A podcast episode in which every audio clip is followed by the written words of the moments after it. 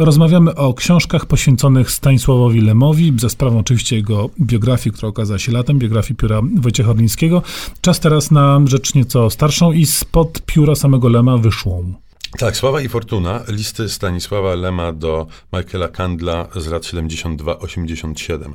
To jest przedostatnia w mojej osobistej historii e, książka z materiałem biograficznym Stanisława Lema, która trafiła w moje ręce i była e, jakimś szokiem. Ja w ogóle nie podejrzewałem, że Lem tak świadomie kształtował swój wizerunek, a jednocześnie tak bardzo zawodowo i profesjonalnie podchodził do swojej własnej e, twórczości. Michael Kandel był, e, wyjaśnijmy to, jednym z najwybitniejszych tłumaczy Stanisława Lema na języki obce, w tym wypadku na język e, angielskim. Oni też przez e, dłuższą chwilę byli dość blisko i przyjaźnili się dość intensywnie.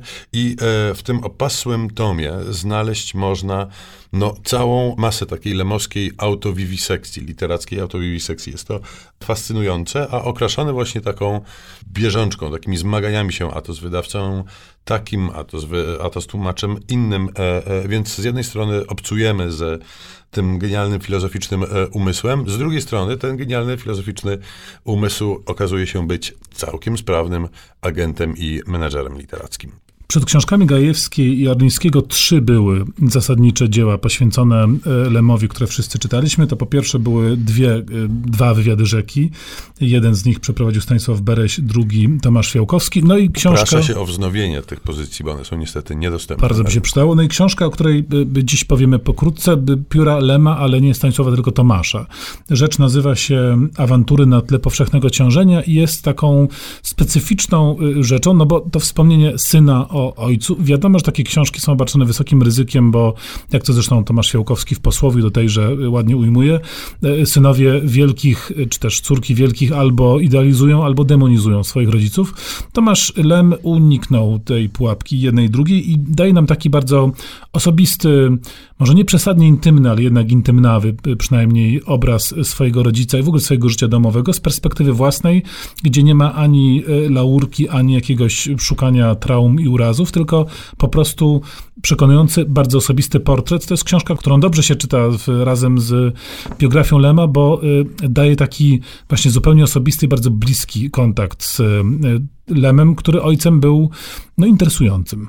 No i zaczęliśmy od Wojciecha Orlińskiego i na Wojciechu Orlińskim skończmy, bo to spod jego pióra wyszedł mini leksykon lemologiczny parę lat temu w wersji drukowanej, później w wersji rozszerzonej w formie e-booka.